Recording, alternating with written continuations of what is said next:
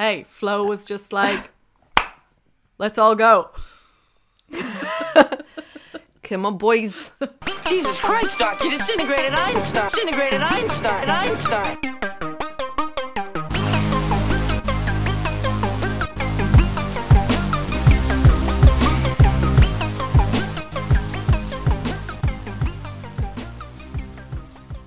Welcome to Science at the Movies, a podcast that looks at the role of science in some of our best loved and most hated movies. I'm Abby. I'm Frida, and this week's episode is about the movie Jane. Sorry, it's been a while. You got very excited. Our first ever documentary. Yes. We're just off offline, off mic, we were talking about data. And I was like, this this is a conversation we should have on the pod mm. Science about our hard. feelings. Science is really hard and it's all about the data. Yeah. Garbage in, garbage out. Yeah. Gotta know your Anyway. data. We got to know your data. Mm. It's hard. It is. You know, it's hard out there for a pimp. to all our to all our science friends out there, you know, you know what we're talking about. You know what you I gave my first presentation this week and I was bricking it. Um because you know it's like that classic thing where like look if if you don't know already here's a lesson in presentations never put a figure up there that you can't explain all the points on the figure and never put so much text on there that people don't know what the fuck you're talking about um, so I was like terrified the whole way through preparing this presentation because I was just kind of like, can I explain everything? Can I explain everything? Can I explain everything? Like really nervous about like what questions am I going to get asked? Oh my god! Oh my god! I know nothing. I know nothing about science. I know absolutely nothing about physics. What am I even doing here? no. and then like I was really scared giving the presentation as well. Like and that's Zoom. Zoom sucks because all you just get is just all this like sea of black screens because nobody puts their camera on because everyone's dick. So it's just like, come on, man. I worked really hard on this. I think that Zoom manners is when someone's giving a prezzo, they have the camera on, everyone else goes off. really? So you're just yeah, I think it's like a thing. Oh, I feel like you're just presenting into the void though. Into the void, I was Yeah. just to say. It's just like know, there's no terrible. reaction. And then it gets to the end and the moderator's like, any questions? And then it's just a sea of silence and you're just sat there going, awkward. and then I God, obviously got asked the one question that I didn't know the answer to.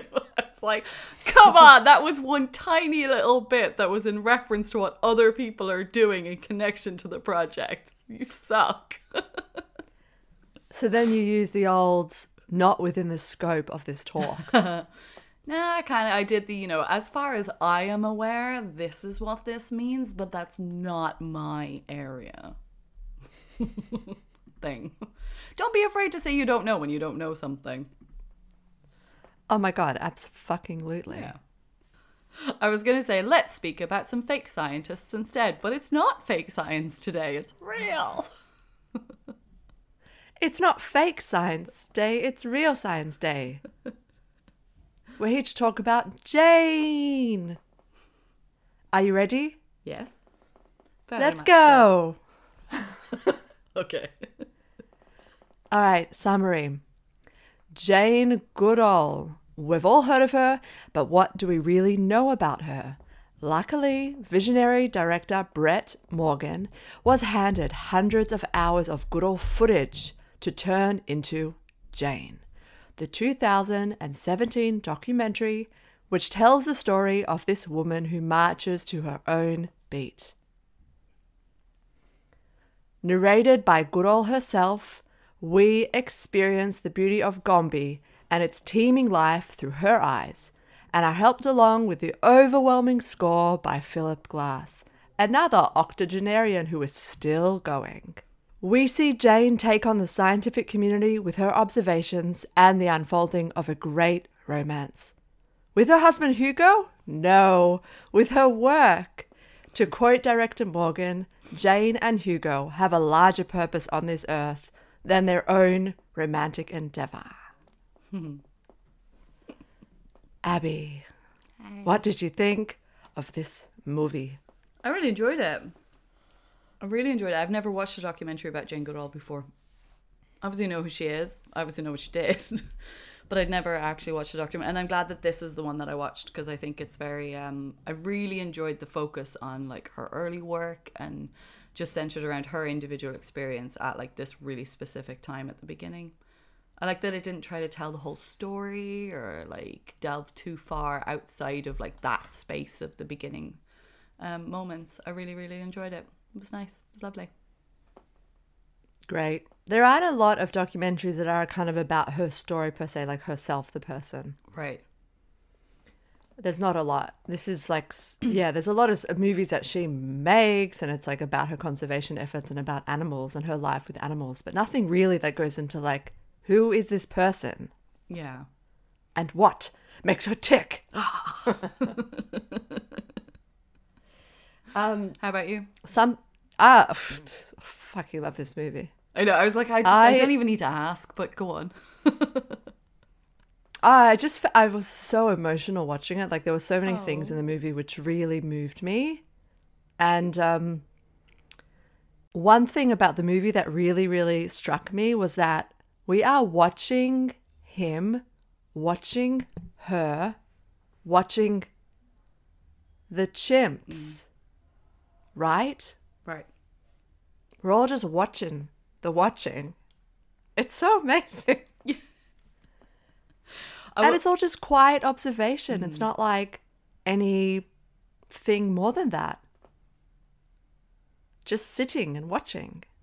Oh, It was, I I found actually I actually wrote a note at the beginning as it started where I was just like, um, who's filming this? Because she keeps talking about being out there on her own, so this is a bit creepy. Who's is somebody following her? Or did she set up a camera herself to observe herself?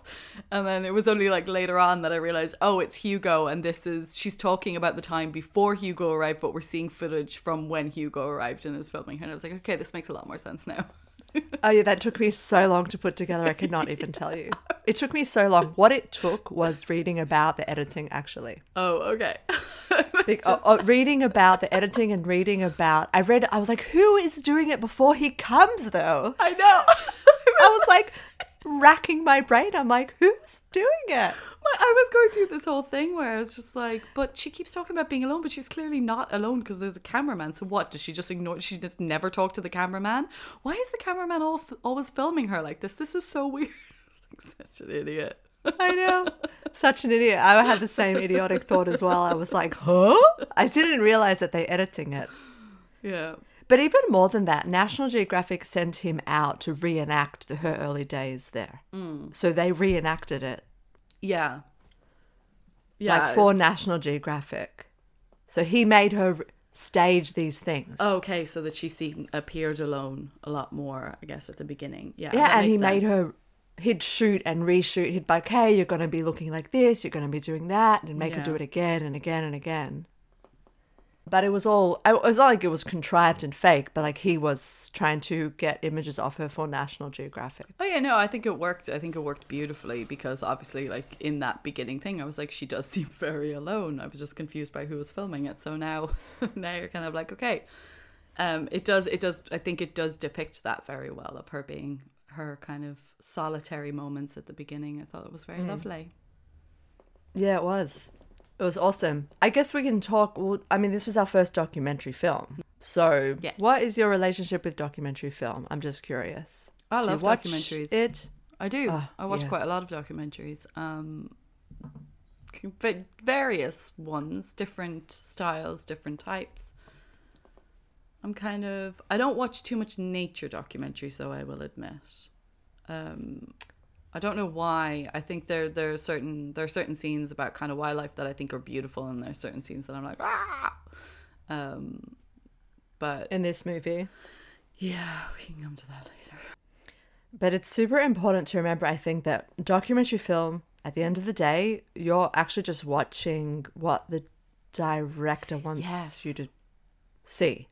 Yeah, So he's got 160 hours or whatever it is, how much footage they had. He chooses how to chop it up and write a script and make a message that he wants you to take Yeah. away from the film. That's some, that's such a good point, and that's something that I don't think we think about with documentaries. I think we look Hmm. at documentaries like news.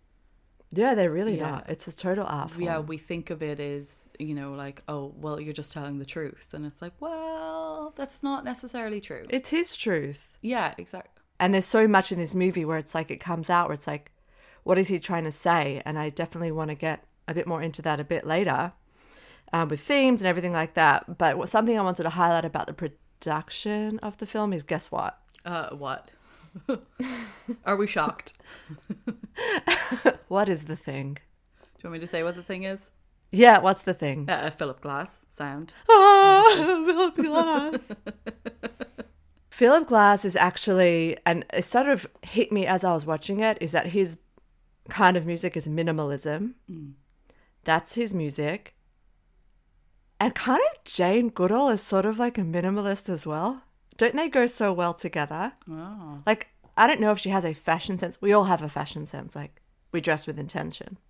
But the way her hair is and the way she doesn't have any ornament, apart from very, maybe a sim- like a simple pendant, the way she wears black turtlenecks and a simple shawl, like she's kind of minimalist as well. Yeah. And he's minimalist too. And there's something brilliant about them together, I think. It's also the most hipster thing ever. I'm sorry. Like, they're both like these hipster gods in a weird way. Only by being completely sincere and earnest about their work, they sort of make mm. them these icons of l- people that aren't sincere. Right. I don't really know what I'm saying, but I love them both together. They're both old. They're both amazing. You said octogenarian a while ago. I was getting. I love that word. they are octogenarians. Um, production, other production thing, yeah. I mean, speaking of the sound, is that the footage was totally silent. By the way, Right. so to supply the sound, um, uh, they hired a recent grad from USC whose job was for nearly two years to become an expert in chimp vocalization and grunts by working with field specialists from Gombe. Wow. So they had to add in all the sounds of the grunts of the chimps. It was all like added in by this grad student who had this job to research the grunts. Oh my god, that's insane. It's absolutely meticulous work that they did. Yeah, that's incredible. Because when you the said colour sorry, was- yeah, sorry, no, yeah. just when you said that like that it had no sound, I didn't like I didn't think about it in that way at all. I was just kind of like, yeah, it's fine. It's just her sitting in a tree, and it's like, oh, I just it didn't occur to me. That's absolutely hmm. mental. Wow. It is mental.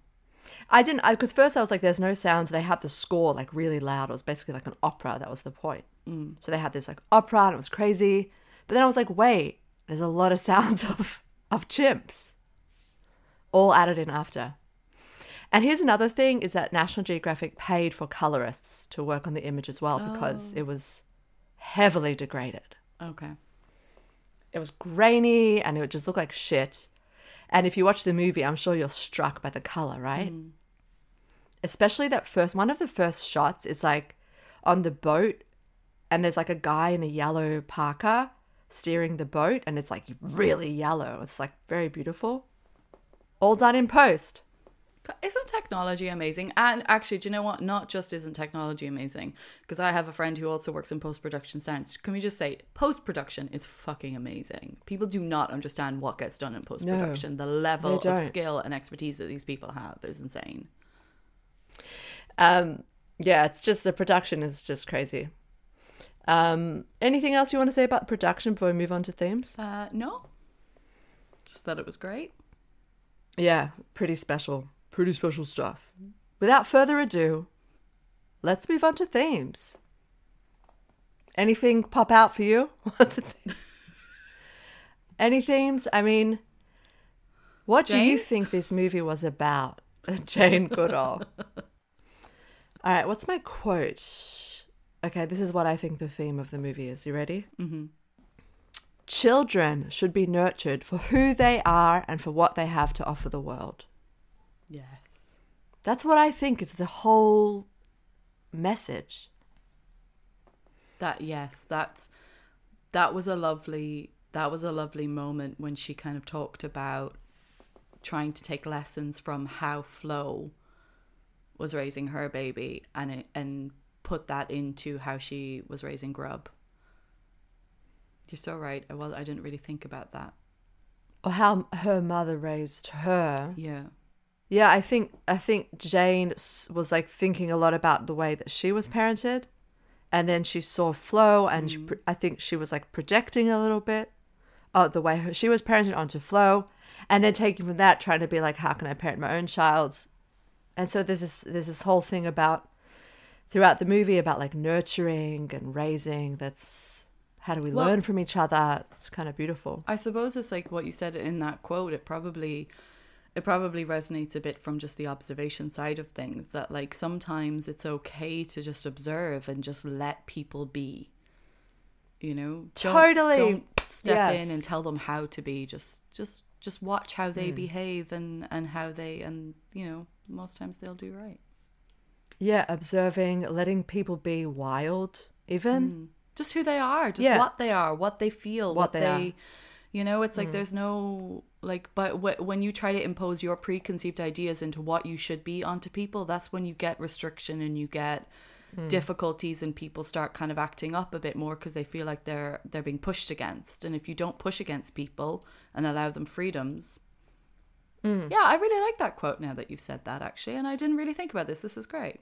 But at the end of the day, the movie isn't called Chimp. It's called Jane. You know, ha- it's like, how did Jane become Jane? Yeah. Well, the answer is she was allowed to be Jane, really. Yeah. It- th- that's it. See what you can achieve when you get support. Unconditional, Mm-hmm. freeing support. Amazing. I know. All right, themes are done, but let's go to our first section trope of the week.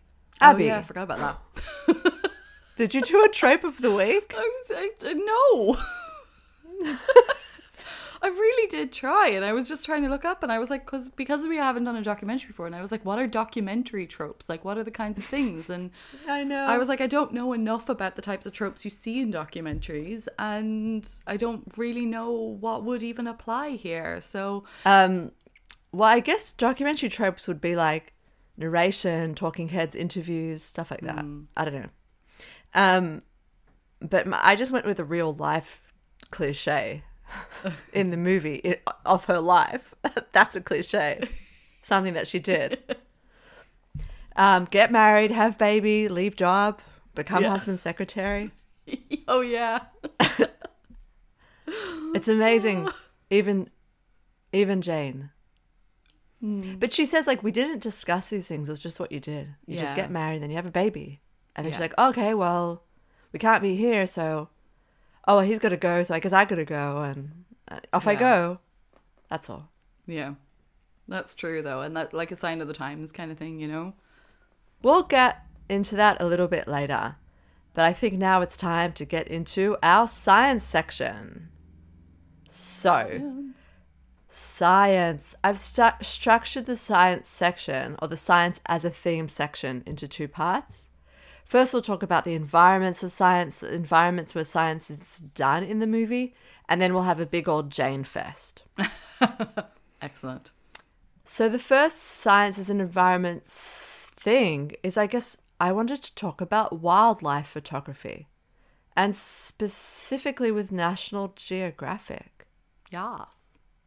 Now, did you grow up with National Geographic as part of your life? Yeah. At absolutely. Go on. I don't know. It was just a thing. It's just always a thing. I I remember being fascinated when I would see the magazines because the cover shots were always amazing. I definitely went through a period of my life where I was like, how could I work for National Geographic before I realized I don't Oh, like totally. bugs, so I could never go somewhere tropical. Um, it'd have to be someone. So true. I'm exactly the same. Listen, I was having like an anxiety attack yesterday because we tried to eat dinner in the garden and there were so many flies. like, this is my level of not okay with bugs. So, uh, yeah, I don't know. It's just it's just a thing. Like they're very distinctive. The National Geographic magazines are. It's something that like I think like everyone I know has at some point had a subscription to or a stack of them in their Yeah. home, and then you got had the TV now. channel. So then you become like, ooh, National Geographic. documentaries and stuff. And yeah, it's kind of where you go to, isn't it? It's that, it's the place that you trust. Like you mm-hmm. trust National Geographic to give you accurate information and amazing visuals of things that you can't possibly see in your own world. Totally. The thing you said about the bugs is so funny because all Raph wants to do is go be with animals. Like that's what he wants. He wants to go be with animals. He wants to also take videos of animals and things like that. And I'm like, it'd be great. Like, and I said Jane Goodall just like got up and went to Africa, and he's like, so she didn't. No one told her to go. I was like, no, she just went. Um, but then I, at the back of my head, I'm like, the bugs. I just want to tell you, child, there will be bugs. so many bugs. What about bugs? but uh, maybe he'll be tougher than me. Moving on from wildlife photography is, I guess, the whole premise of the movie, what Jane does, which is field research, observing animals in the wild, um, which she does ostensibly. I have a quote from her. She said, I never wanted to be a scientist. I just wanted to learn about chimps. And quite honestly, I didn't care what they said, as long as I was getting funding for National Geographic. I was studying the chimps, and if they didn't believe me, and the they here, she's talking to the scientific community, hmm. well, they had to, because Hugo filmed it all. I didn't wish to get into the scientific community, it didn't really matter. Firstly, let's your reaction to that quote. Number one, Well, actually, now that you say it, I'm like, there's probably a bunch of scientists out there who are like, "Screw this bitch, we're trying to get funding." What? She doesn't even want to be a scientist. Don't give her the money. but I do. I like that. I like the whole. Um, I like her whole perspective of just like, just, just screw it. Let's not get into the politics. Just, just give me the money. Let me do it. Just give me the money. Yeah, and the National Geographic was kind of like they were funding uh, her to be there with the photographers for their magazine and everything like that. So they funded. yeah. Yeah, they- were funding her. I don't really get like they they were funding her. National Geographic was funding her. I'm not really really sure, but the point of the funding was to document all of this stuff. But she was getting money from somewhere, and she was like, "Great." Yeah, like you said, this was specifically funded by National Geographic, and I never really thought about them as anything more than a magazine or a TV station, but it of course makes sense. So, what I kind of found was that the National Geographic Society was founded in 1888 by what they refer to as a group of elite scholars, explorers, and scientists. And Explorers. I know. Yeah, back in a time when that was a thing. uh, the mission statement for the society is to increase and diffuse geographic knowledge while promoting the conservation of the world's cultural, historical, and natural resources. Uh, but what's interesting is National Geographic itself is actually a non-profit organization. National Geographic Society is a non-profit organization. But since its creation, it expanded Uh-huh. into the National Geographic Partners, LLC. And that's a joint venture between the Walt Disney Company and National Geographic Society. Uh huh. Okay. So then the NGP, which is the partners thing, combines the television channels like globally with the magazines, studios, books, maps, social media events, sales, licensing, business, commerce, all that stuff. Uh, but the NGP returns 27% of its proceeds to the National Geographic Society in order to fund work in science, exploration, conservation, and education.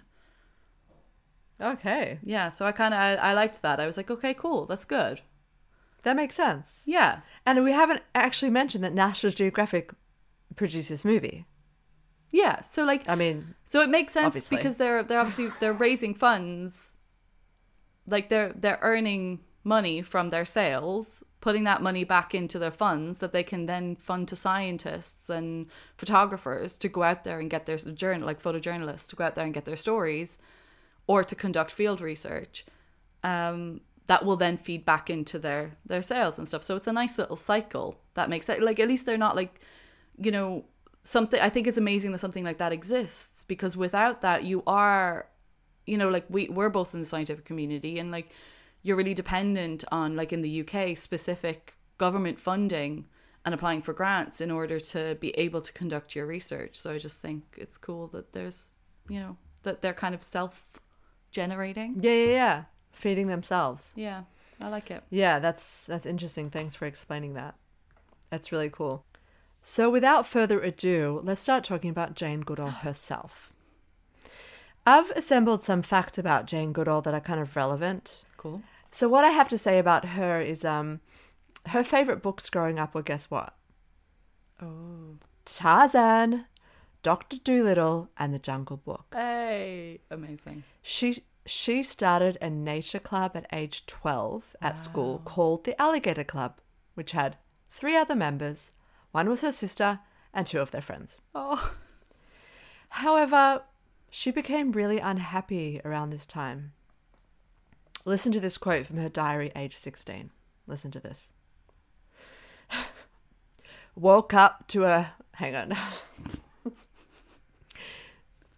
Woke up to be faced by yet another dreary day of torture at that gloomy place of discipline and learning, where one is stuffed with education, quote unquote, from day's dawn to day's eve. Sad. And that is my Jane Goodall impersonation. Oh my god. Wow. Day's dawn to day's eve. So obviously, she didn't enjoy school, and she was kind of depressed. She kind of Um, like I. Do you know what that resonates dreary. with me? I remember that. You just go and you're like, oh, here we go again. I actually, I told Raf about this. I don't know. Because I just wanted to, because he doesn't feel like he's like, I'm not learning about animals at school. He's like, ah, there's barely anything. And I just was like, Jane was like, what is school? As soon as she finished school, she was like, I'm out of here. Um, yeah, so she didn't en- enjoy schooling, but um, towards the end of her schooling, she had some biology and English, and her um, interest peaked in those things. But unfortunately, her family could not afford to send her to university. Um, and it was around this time she started to really crave uh, to go to Africa. So, what she ended up doing was she went to a secretarial school, which was pretty common, um, and took a bunch of clerical jobs, like one after the other. One day, her friend sent her a letter inviting her to stay at their family farm in Kenya. She saved very hard for the fare with like a lot of the jobs that she had and left in March 1957. She took an office job where she met Louis Leakey, curator of Nairobi's Natural History Museum and a paleontologist. He was so impressed by how much she knew about natural history, and he asked her to be his secretary. But un- unbeknownst to her at the time, actually, he was really looking for somebody to research chimp behavior, but he didn't say anything. For a while, he had her working on, on some of their digs, digging up fossils in Tanzania, and eventually um, offered to her this position to study chimps, which she especially didn't have any feelings about chimps before that. She just wanted to, in general, live with animals like Tarzan, etc., etc. Um, yeah. So, and then Gombe, obviously, in the movie, shows us her time in Gombe. And after that, Leakey arranged for her. Leakey said, "All right, it's time for you to get an academic uh, degree," and arranged for her to do a PhD course at Cambridge, which she did. And she had a supervisor at the time who taught her sort of how to be more, um, how, how to write in a way that make her like less vulnerable to criticism. And she graduated in 1965, after which she became an independent researcher. So very interesting stuff, and and it's brought out in the movie that um, one of the things that Leakey liked about her is that she was sort of untainted by the academic world, and he wanted someone with an open mind. So she had no science education at the time. It was like she was there to observe. Yeah. How, what do you think about about that idea? No science education, and yet, and yet, I, I, I, I went through different phases with it as the documentary went on. Actually, when they first, when they, when the quote first came, like not the quote, but when the text first came up at the start, I was just like, "Pff, as if that would happen now, you know, no science education. Pff, what the fuck? And then they explained like what he had said about like why, um, that he wanted somebody who was unbiased with no preconceived ideas. And I was like, okay, that actually makes sense.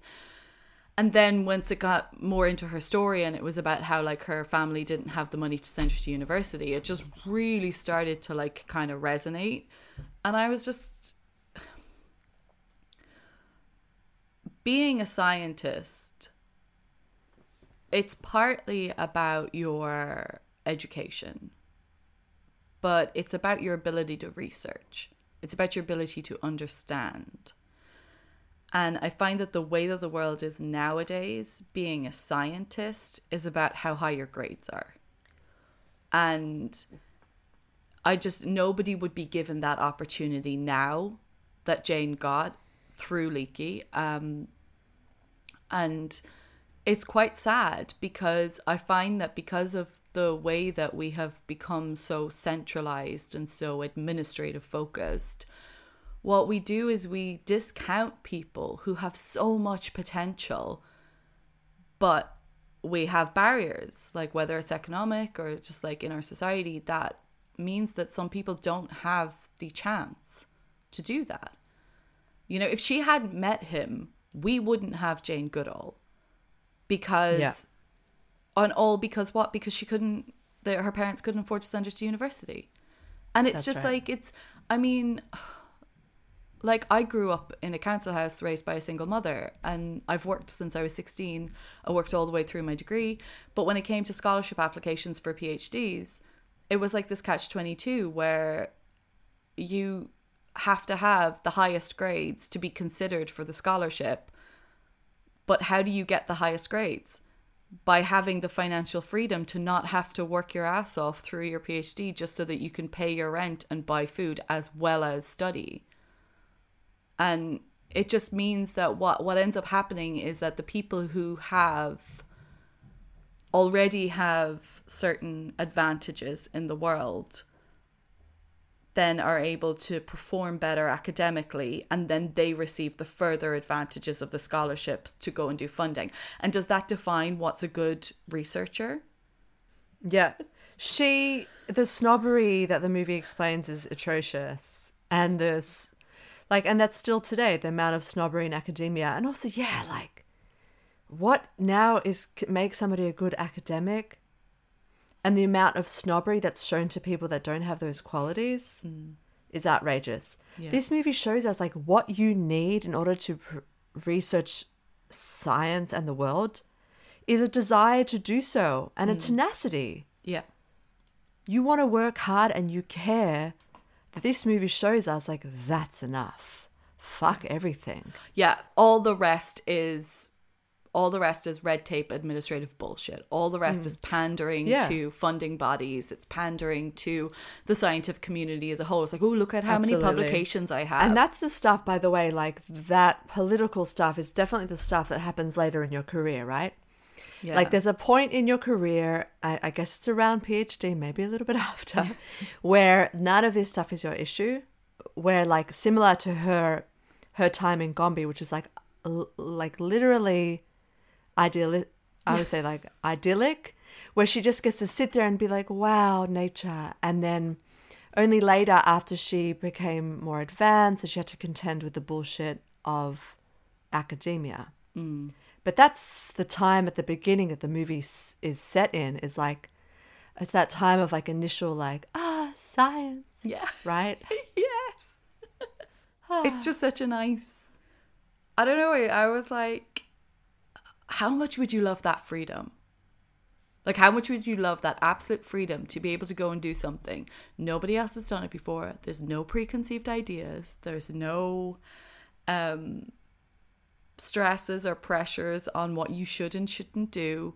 You're just going to go and you just figure it out yourself and develop all of the protocols and the systems and the ideas of how how it should all be without and in that silence and quiet no noise of everyone around you I know. Can you imagine? So, in the movie, so she's at Gombe in her idyllic life, observing chimps, everything like that. And Hugo van Lawick comes along in 1960, well, eh, I don't know what year he came along, but eventually they married in 1964 and they had one son, also called Hugo, but in the film they refer to him as his nickname Grub, but his name is like Hugo Eric, known as Eric. Um, and that's something which was interesting as well. As we said before, they got married and then uh, they cut Hugo's funding. By the way, cruel. That is so fucking cruel that they cut Hugo's funding when they were married. Fuckers. Anyway, so then he had to go to South Africa, and then she was like, On I go then. I'll go and follow him and everything like that. Which brings up a couple of things. First thing is like, they had a shared passion and shared interest. They were like, romance. This makes sense. That's like the first thing. I was just like, is that, you know, would you say that that makes, let's just ask that question now. Do you think shared passion or shared interest is something which should, is good to do like the, um, that's like the foundation of a good relationship? I don't know. What do you think? I don't. I think it's just different for different people. I think it depends on what Yeah. type of person you are and what what type of a life you want and what like. I think for somebody who wants to do that kind of a research, that kind of research, then yeah, of course you would need somebody who Yeah. had that kind of a passion. But in other relationships, it's a shared humor or it's a, just a shared hmm. like moral standing in the world, like beliefs or like just something that connects you both where you just kind of go our paths will likely move in a similar direction i think Yeah.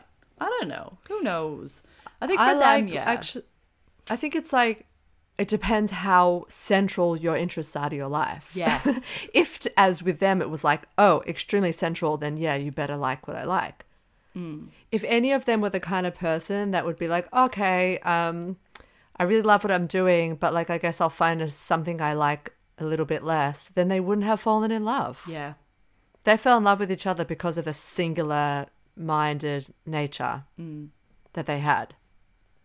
But yeah, they just had so much to so much to give to the world, so that it is what it is. yeah Um, moving on from that topic, um,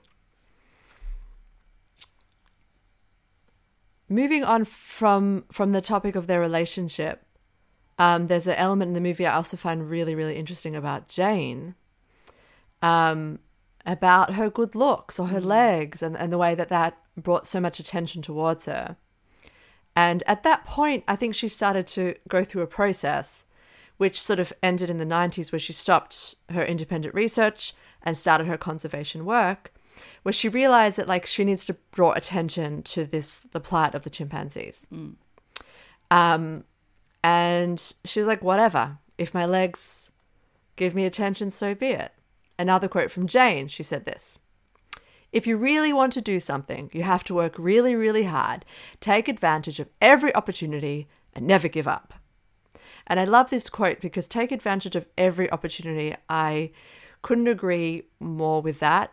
Something about uh, something misog- you know, misogynistic thing which really, really bothers me, and I, I know you're going to agree, is that often women get put in a certain position of like, oh, your job is to be beautiful and like have good looks and just sit there, right? But the minute a woman uses her looks to get ahead, everyone's like, you're using your looks to get ahead, yeah right? Whatever opportunity, take it. Who Yeah. cares why? Never apologize.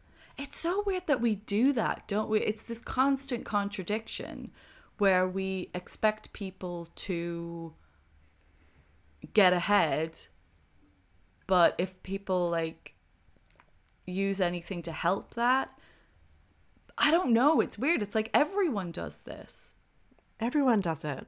Do you know I have a weird little thing with it where like um it's uh and you can feel free to cut this out, but I like I said, I grew up in uh, you know, I grew up in um in council house. So my mum, you know, we had there was a lot of um social social welfare throughout my childhood for support because that was what was required. And I've worked really really hard.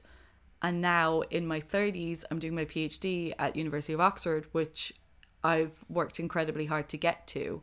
And I feel like immediately people will look at me and think oh but you're just you're just a like a posh rich person Do you know what I mean? It's that the, it's there's that stigma thing. It's like, oh well, you can only you can only go to Oxford if you've got money, and I'm like, okay, but I don't have money, and then so you're stuck in a kind of thing Yeah. where you almost I almost feel like I can't use it, but using mm. that I get I will get more opportunity and be listened to more because I'm studying at Oxford, and that's just the truth of it. But I feel like I'm not supposed to use it because then I'm I'm using it to my advantage, and I shouldn't do that, even though I've been at a disadvantage all the way up until getting to this point. So then why do I feel like I can't use that advantage?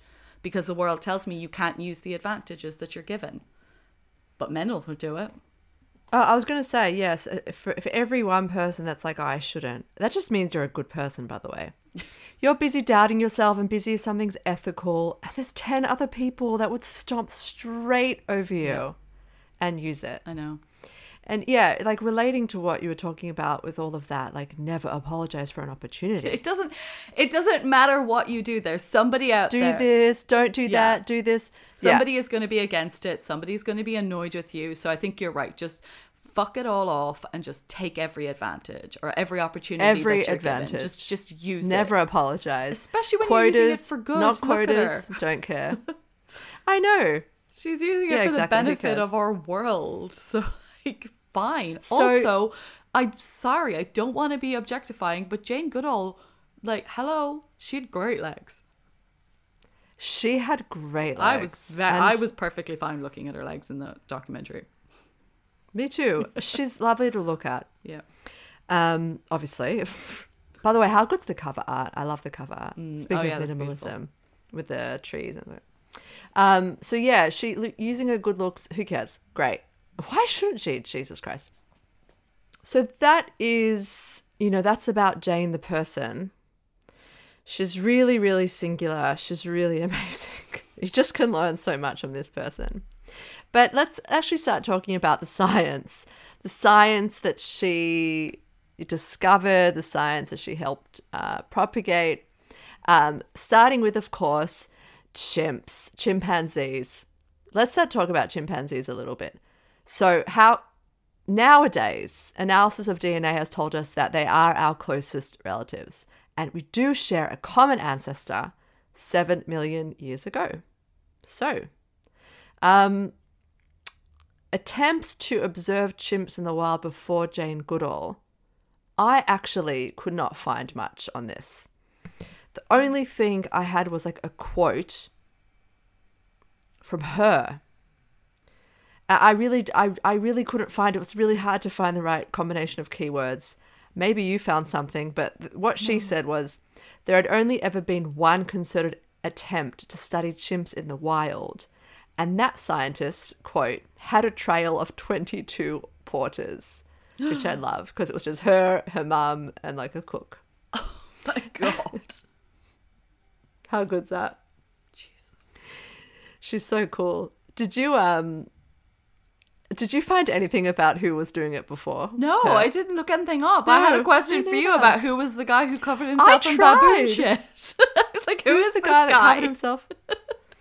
Yeah, the chimps. Like I, I, I couldn't find anything. It was hard to find because I guess, I guess when you look at that, it's spammed with James Goodall information. Yeah, it's really difficult. So- and I mean, I and I guess like because because there wasn't much before her, like there's not going to be much of a record of it. You know. And I guess like, you know, I guess the guy who covered himself in baboon shit and hid in the woods didn't do very well exactly. because we don't know who So- he is. So I know. We have no idea who the guy is, so fuck him. We have Jane. It's fine. So observing chimps in the wild, which was um, what she was doing, I suppose, os- ostensibly. Um, and yeah, I mean, it's interesting to see because when I was watching the movie, I was like, especially with the scene with McGregor when she you know, shoots McGregor after he contracts polio. Uh, and she says, I don't apologize for that. So she obviously didn't necessarily have the same, like she had a, she interfered. Yeah. Is that fair to say? I think Interfered so, to a degree. Yeah. Yeah. But it's Where, yeah. I don't know. I guess like when you look at it now, you might see it as as influence, but she wasn't approaching it from that cold, calculated scientific study. She was approaching it from like, I want to observe them and I want to interact with them and I want to learn about them and, you know, develop that compassion as well. For, I yeah, I mean, if you want to have like a. If you want to have a scientific study where you have absolutely no influence whatsoever, then put up hidden stuff with the technology that we have nowadays and try to observe what it is. But we're humans, and to stand by while an animal is suffering and not do anything to help them, I just I find that very difficult, and I don't think I'd be capable of that. But just from the the director of the film, I did find it interesting because got another quote um, that that about influencing the environment and everything like that. Not about Jane in particular, but in general. He says, I saw this as a parable of the garden of good and evil of Adam and Eve, Morgen says. The movie opens with a montage of insects, animals, and nature, all living harmoniously in Gombe, like Eden in a way. The last thing we see is the snake, the serpent. And underneath that image, you hear the sound of a boat, the first sign of man coming into the area. We cut to a shot of the boat. It's the one I told you about with the yellow jacket, actually. Mm. And it's very loud, abrasive sound. There's this great symmetry in nature prior to Jane's arrival. As we got deeper into the research, I began to have very mixed feelings, not about Jane or her intent, which is beyond inspiring, but about the fact that those chimpanzees lived in that area for eons, yet over the course of 60 years, their world was going to be turned upside down. It's just a fact about Yeah. humans going into their space. It's yeah. I I have I have mixed feelings about it as well. Cuz I found it quite Yeah. sad, but then I also feel like I don't know, I guess like you can take the argument that if we just don't go, you know, we just leave areas, leave animals, be wild, don't go anywhere near it, step away. But that's not what humanity is, and I don't believe that we hmm. could ever control and our progression and our growth in a way that would allow for that. So the next best effort is things that what people like what like Jane and things that people do for conservation. It's like okay, we can't stop you from interfering, but what we can do is try to preserve certain areas mm-hmm. and try to keep them safe and try to make sure that, you know, they're not overly influenced. But I just think we kind of can't remove our influence completely because we exist mm. as an animal on this planet as well. You are so correct. Yeah, it's not always malicious. That's also part of nature. We are part of nature. Mm. Yeah, and, and it's like if we just don't know about them, then no one is like, we'll just cut down all those trees. But what she did is say, look at these beautiful animals, they need to be preserved. We wouldn't know that if she didn't go in there and observe them Yeah. and like that they're kind of human like and obviously um the big part of the movie which he's alluding to and we're alluding to is the polio uh, virus epidemic in the Oh, chimps that that those Which is the- scenes were just I'm sorry, they were just really really oh, they were So just sad. so heartbreaking to watch, you know. I know, and so I, found a, um, a a a wildlife epidemiologist um, at the Robert Koch Institute and Max Planck Institute. Um, his name is Fabian Leendertz. Um, he said that virtually all diseases that can harm us can harm the great apes, since we share so many genetic and physiologic properties. Wow. Um, and so even common human viruses that we've adapted to, that we all have antibodies of, can really endanger apes because they have not been uh, exposed yet. So there, there have been cases of common respiratory illnesses really ravaging uh, ape communities. Um has anyone checked if the apes are okay? Cuz oh, COVID. yeah, there's a fucking pandemic. Jesus Christ. them? No one's okay. I hope that like conservation areas are just being really careful. Well, well, yeah. I mean, they'll mean, know if anyone knows about those risks, it's them. now people are much more careful. Yeah. So they have to interact with them in order to prevent poaching and things like that. Um, so now they wear gloves and masks and everything like that. They're much more careful. And in the movie, you saw that we're like after that we can no longer touch the ape. So Yeah. we, you know we're learning, but you know it is it is sad and everything like that. Right. And, and everything like that. It's sad and everything like that. it's sad like that. Um, But that's what it is when you watch an, a wildlife documentary. Like I think that's one of the reasons why I find it difficult to watch them because as much as I think there's so much beauty in learning about animals and nature, there's I I find it I don't like watching things that make me sad. So then to see like animals being harmed or even just like natural like feeding habits and stuff like that, I just I just find it I just get really upset because I'm just like no, can everyone just be okay? Leave him alone. yeah, hundred percent. All we can do is learn and listen and Yeah. be better, right? True. But Jane, what did Jane actually discover about chimps? Like she discovered quite a few things about chimps. The big thing in the movie that she discovered was that animals can use tools.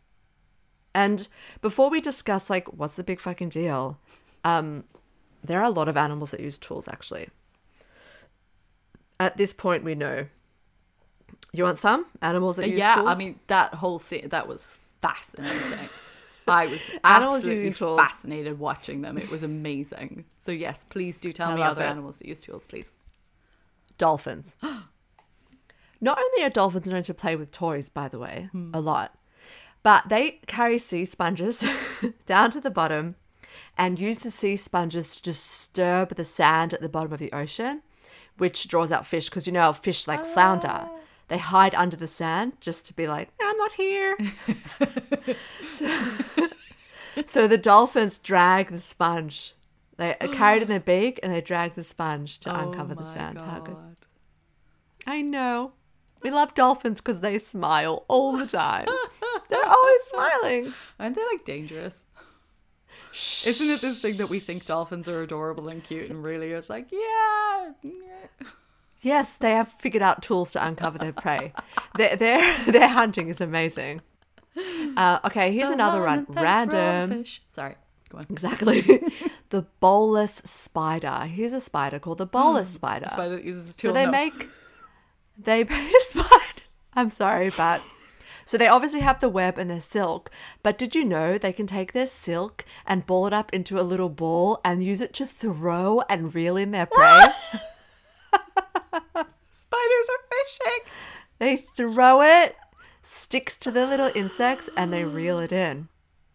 Oh, how good's that? How has somebody Also- not made a sci-fi movie about this? I know. It's crazy. There are also at least 24 species of birds that drop things to make them easier to eat. So I guess oh. like the sky is their tool. I don't really know how to, but like, but the bearded vulture feeds on bones. Excuse me. Don't, uh, bearded vulture. so I think I think the big birds. I thought you were going to say they were eating little birds. So just- They're not eating little birds. They eat bones. They Right. Mm. feed pretty much on bones, bone marrow. So they'll wait until like the other birds will be eating like a goat, right? They'll wait until everyone's finished with the goat. Well, first I'll say if they have a goat carcass, they lift the goat up and they drop the goat and they drop the goat oh. again and again and again until their bones are like loose. But whatever. Anyway, Okay. once they take the massive bone out, I mean like these huge bones, mm. they go up really high and drop them. And then and then it takes a lot of experience to learn how to do that yeah. because they have to identify the correct rock and everything Wow. And the correct height. So they drop the bone, then the bone smashes and the marrow is exposed, and they have a nice little snack. And they take it to their babies, and their babies eat. So, so when she in the movie came up with her big observation of tool using, she she wrote this to Leakey, and Leakey responds: "Now we must redefine tool, redefine man, or accept chimpanzees as humans." Oh. apparently this was really big deal um and i was trying to like really be like i don't kind of i don't really get like what's the big deal um but at the time when she began her research it was not permissible to discuss an animal's mind or personality Right. Um, they only scientists only wanted to admit that they were little bundles of stimulus and response, and any empathy or feelings for animals was, was considered absolutely wrong. But um, she observed unique individual personalities with the chimps, um, which people would consider as human actions.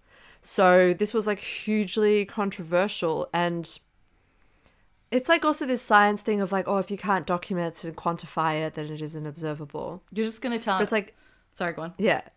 No, she observed personalities. Yeah.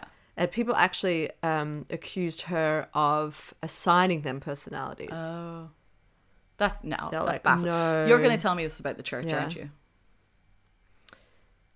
Well, I feel like it's connected. Right. Um, that stuff, I was like, I don't really get it either.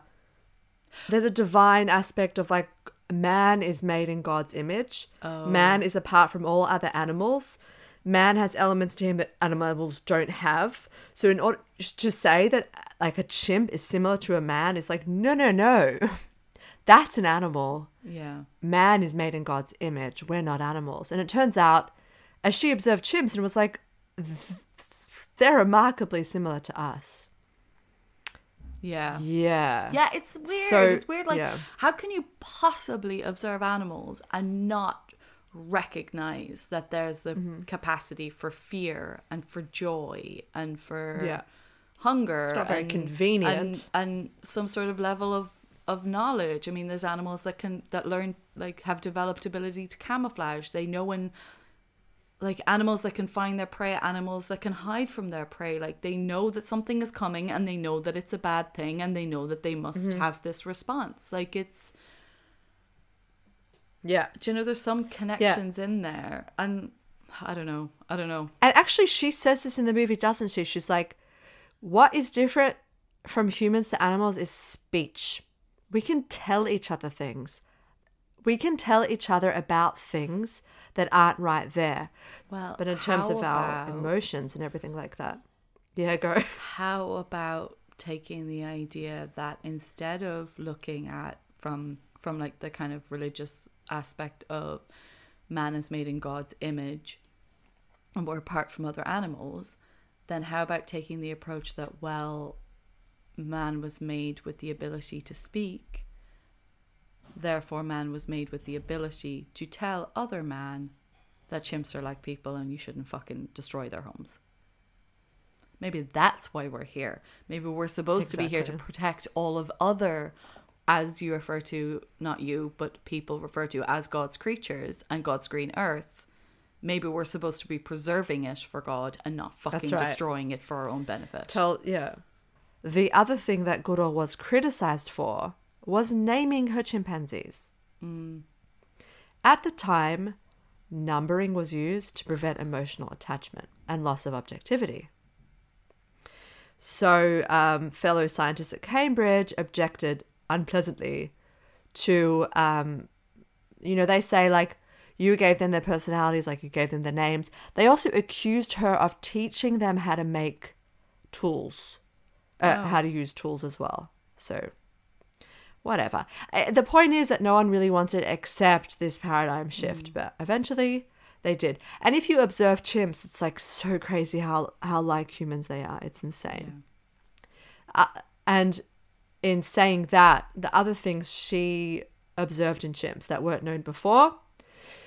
Another one is tribal warfare. And she says, like, she didn't know how brutal they were. Nobody did. Nobody knew to be scared.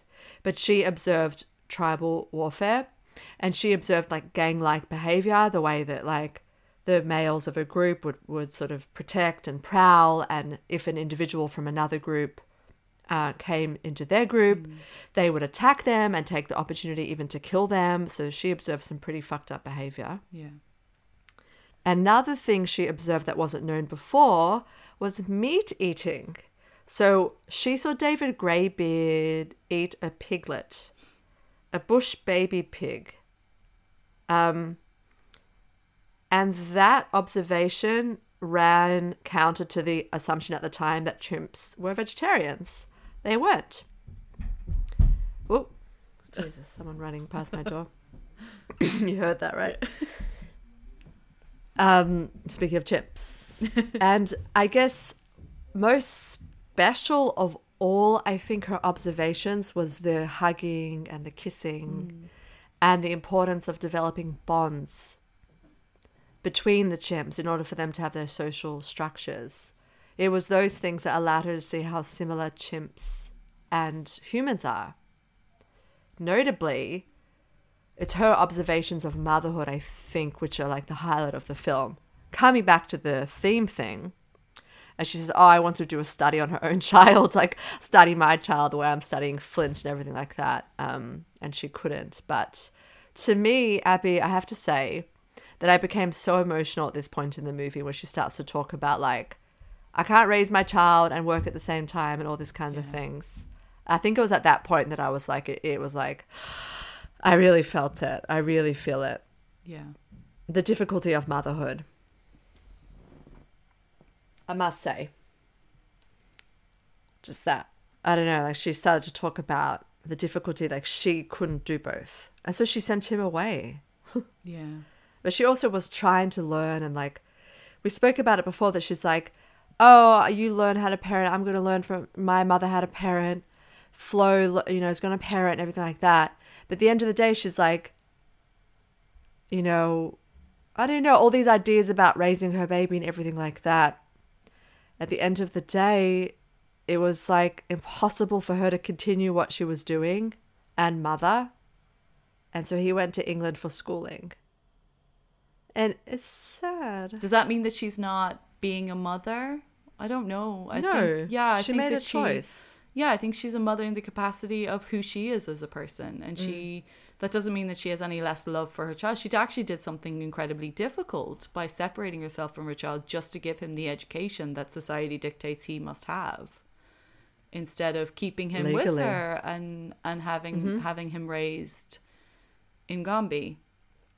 You know, And also to be socialized. yeah, I mean that's true. I do, I do think like you know it, it's hard. You know, you don't want to isolate a child at that age, I guess, from from other children mm-hmm.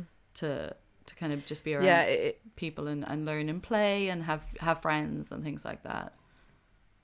if she would have homeschooled him, he would have had a less. First of all, he would have missed the main point of schooling, which is socialization. And she wouldn't have been able to do her work. And I don't think anybody wins. Yeah, And the other thing in that situation is I think that if she did do that, it would have fostered codependency. yeah, And it's funny, and I'm just realizing this now, as the movie kind of tells us that very clearly. It brings us on this journey where she's like, Do I separate myself from him because it's better for him? Do I keep him here because, like, you know, it feels like emotionally the right thing to do? And then you see this example with Flo and Flint of like the f- failure to separate yourself from your child. Where it's like, instead, Flint develops a codependency. And I think um, with motherhood, it's like, what does it mean to be a good mother, right? And I think that there are pitfalls in motherhood to over identify yourself with the role, yeah, to forget yourself, to forget your actual job in mothering, which is to support the child to become their own person, yeah, like Jane's mum did for her, mm. ultimately. exactly. And it's kind of amazing how the movie does this full circle where you go like, "Oh, I was raised I'm here independent because my mother made me so." And then you go on this whole journey which is like, "Oh, watching the baby and then I'm my baby. What do I do with my baby? I love having him here." And then she makes a decision to send him away, the right decision. Ultimately, the movie is like, "We know it's the right decision because look at this. Look at Flo and Flint. That's a terrible ending." yeah, Uh, oh, it's like a story arc. I know. Wasn't that scene oh, staggering? Very sad. It's can I can I can I just say a couple of things here? Um, I just Yes, Abby. because I find the whole thing fascinating. Um, it's not something that we're going to get into, but like you know, I, I struggle with the with the question sometimes about you know uh, whether or not to have a child, and why I don't understand why we do this to women where we have this expectation and it would have been a lot more prevalent I think especially in the 60s and 70s for Jane Goodall. So like I can't imagine what it must have been like for her at that time where you're expected once you have a child that you are no longer you. You don't get to be an individual independent person with your own personality your own life and your own desires your own hobbies your own thing. All you are now is mother and that means that you and your entire existence is centered around this child Absolutely. we're here and we're talking about Jane's decision Jane's decision to send him to Jane's decision we're, Yes. Do you know what I mean? It's like nobody nobody in Yes. this in this thing is saying about how Hugo was just in the Serengeti and and what about I wonder like but it's I don't mean this in a in a thing against Hugo. I just mean did anyone ever consider that that might have been a difficult decision for Hugo as well? Like mm-hmm. my my understanding is that they did have a very good relationship and that actually when Hugo died, he went to mm. stay with I think the son lives in the Serengeti somewhere or in that general area. And that that Hugo when he was when he was mm. sick and dying he went to live with his son. Um so I don't know. It's just it's just interesting how this is all about how Jane. yeah It cuts both ways. One, we're denying him the fact that it might have been difficult too. But the other hand, yeah, like we're not giving him his equal share of responsibility for the decision. yeah But I think um I know the movie is about Jane but I just I just found that interesting no, but but she but that's reality. She would have received that flack, I guess. yeah um, it comes full circle, and we come full circle as well, because, like we said, the point of Earth isn't necessarily like, oh, we have to follow the same thing. Meet a man, settle down, buy a house, have a baby. Maybe not. Maybe what we have to think about is what is our own individual contribution to the world, how we can make the world a better place. Maybe if we're true to that, that's how we raise special children who can do the same thing in their turn. yeah That's what I came away the movie feeling inspired to say, yes. Follow your dream as hard as it is, never give up. beautiful It's so hard. And life's it's hard. It's It not always easy, but it's the right thing. I'll tell you one thing about chimps. yeah I do chimps don't give a damn about what anybody thinks. yeah So I think that's all the science and Yeah. stuff. And now straight into what the fuck. Yes. Because let's do it. okay All right, play the music. Maybe I'll, I'll dub in Philip Glass instead. okay Do you know I have my own recordings of myself playing Philip Glass? oh I have a friend who's a, like a professional recorder, and we did a collab. oh that's cool Maybe I'll, I'll play it. Um, I'll play it the entire time. Oh, by the way, I'll put the track the entire time. what the? What the? What the fuck? Okay, Abby. Um, was there a point in this movie where you were like, "What the fuck"? uh monkey death battle obviously Oh my god. I was traumatized. and just as it was happening, like I was like, I can't watch this. And James was telling me, he was like, Oh yeah, no, there is some real like crazy videos of like and that's that's what he was saying about like monkeys being meat eaters and or chimps being meat eaters and what they do to each other. And I was like, things I don't want to see ever in my life. And then that scene came up and I was like, Yep, scenes I do not want to see. Yeah, the the the dropping the one out of the tree, Ah. and the, it is like "Ah!" the yelp. the fear like don't tell me that these monkeys do not have personalities don't tell me that those ones that were ambushed were not fucking terrified. How are, how are they running away if they're not scared? Like of course. Mm. of course they feel fear. Oh my god it was Yeah. horrendous. But it's i mean i know it's nature it's nature it's nature. It's a thing that happens in nature. It's not something Oh, to but this is correct. like- it's a thing that happens but it's just something that is just really upsetting. No, that was like murder. yeah. Like we're used to in nature, lions being like, and they had a little clip of uh, Hugo's film with the lions and the buffalo. I'm like, sure, also had to cover my for eyes for food. This wasn't for food. This was, uh, yeah, she said it. She was anni- the entire group that moved south was annihilated. I think was the word she used. That's tribal warfare. Yeah, I know because you said it a while ago and didn't want to say anything because I knew it was my what the fuck, and I was just like, it's just, it's it's terrifying. It's moida. Yeah, And there was also a bit where there was like, she was like, chimps, they have feelings, they have jealousy, they have, and she showed a little clip of like just a jealous moment, you know, where it got kind of scary. It's just Mm. Yeah. like people start hooting and everything. Oh, sorry. shit. what yeah, was yours? Scary. What was your what the fuck? Oh, just the kid in the cage. Oh yeah, oh my. God. In the cage, yeah. That was when you're like, time to go back to England, bro. When she was like, yeah, they have been known to eat other primates' babies. We Oh, are primates. So in the cage he goes. It was a nice cage. I completely forgot about that. That's hilarious. Grab. oh my god. How, I mean, Sorry, I just, just snorted. me too. Yeah, yeah. The cage. It was like, I was like, oh my god, Wow, oh my god. that's hilarious. Yeah, of course he had to go. Yeah. Can't be in this place where it's like, oh yeah, they eat other primates. Oh my god. Oh wow. Can you imagine? That's amazing. Anyway, those are the things. Yeah. All right, that's it. That wraps it up. Great film, great film. Very lovely. film. Good. I mean, like great editing. Shit. Yeah. How do you do it? Um. All right, so that was my pick. Oh, final verdict. Okay, let's do final verdict. Number one, does it pass the Jane Goodall test Ah. for Bechdel's for Um, Sam's? It uh, it doesn't apply. It doesn't. Okay. okay. Well, yeah, because it can't apply. It's not. It's you know. It's it's a documentary. It's not. It's a documentary. It's not a fictional story Doesn't of apply. characters. You can What are you supposed to do in a documentary? Go. Uh, can we just get a few more like women in Gombe and these scenes? like, come on, man. it doesn't apply. All right, so let's go straight to final verdict. Hmm. Uh, Again, it's a documentary. How do you rate it? Wait, How what are many we doing? So, uh, I'm skipping. Here comes the Oh, yeah, science. 'cause, like, yeah, I. I just decided by myself. I was I like, wrote- it's a, I again. I wrote down. I was like, Did it's a they get documentary. the How science it- right? How can it not?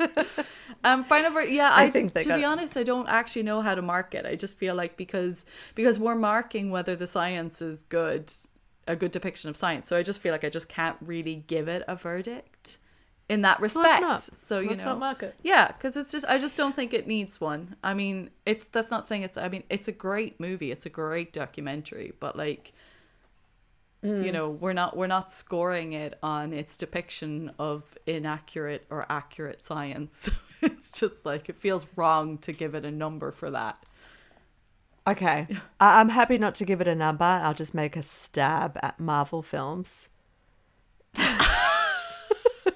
I just want to say that um, I I just want to say that I love this movie yeah because it makes firstly it's about real life which i understand people want to escape from and be entertained but it celebrates so many beautiful things about life and animals and nature and music and everything it makes you have to participate in the movie to really think about what it's trying to tell you.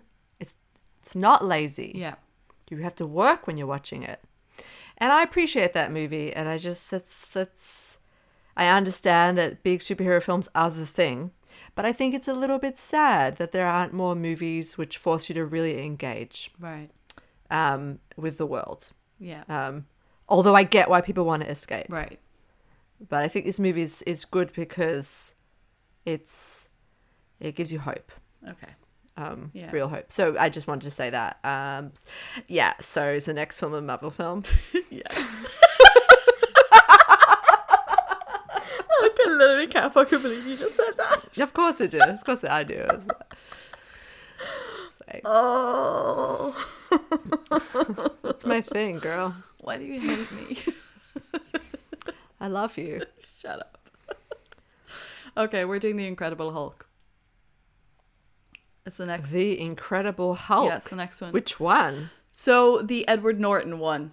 Not the Eric Bana one. No, directed we are by not. Ang Lee. No, I I honestly thought about doing that when I was kind of like, if we're gonna do a Hulk movie, but like this is the one that's part of the MCU timeline, so we're doing the the Norton one. Plus, I love Edward Norton, like I genuinely love. Also, Frida, we get William Hurt. Oh my god, that is Yeah. so random. Also, I was watching. Really? I was watching the whole movie before I realized it was him. Towards the end, I was like, "Who's playing that guy?"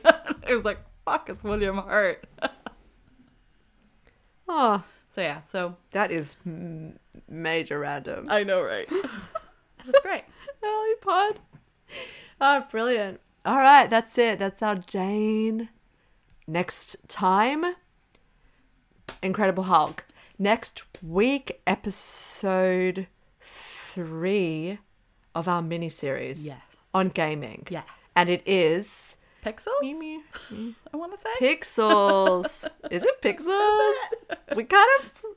You'll be surprised what we say about Pixels, viewers. You'll be surprised.